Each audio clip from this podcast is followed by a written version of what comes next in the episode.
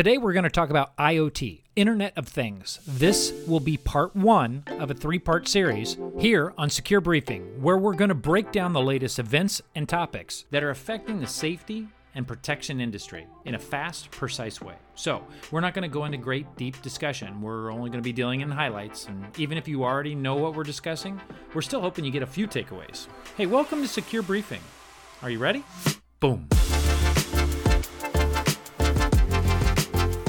Okay, I know I already stated this. This is just part one of the three part episode on IoT. And honestly, I think it's the biggest vulnerability that we are currently facing when it comes to tech, not only in our professional lives, but also in our personal lives. So, today, to start off part one, we're just going to talk about what is IoT, Internet of Things.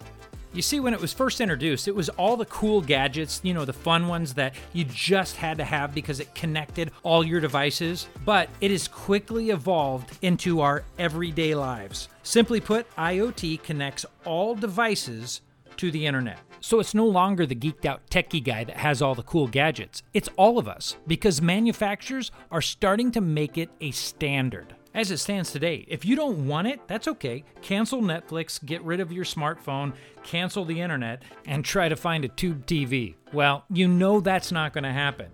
Let's face it, anything that you buy today is probably going to need to be updated. And to do that, you need the internet, hence IoT. Okay, let's talk about some of the great things that IoT has done for us. Examples of this would be like sleeping monitors or heart monitors, assisted living for the disabled or elderly. And in the protection industry, well, it gives us all the sweet analytics that we crave.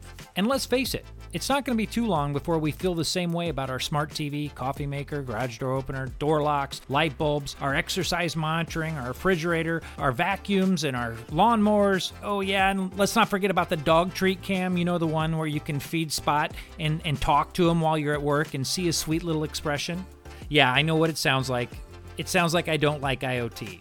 But quite honestly, it's just the opposite. I am a total geek and I love this stuff. The issue is is that we're facing a crisis when it comes to security. And this is where we're going to pick up next time on part 2 of IoT.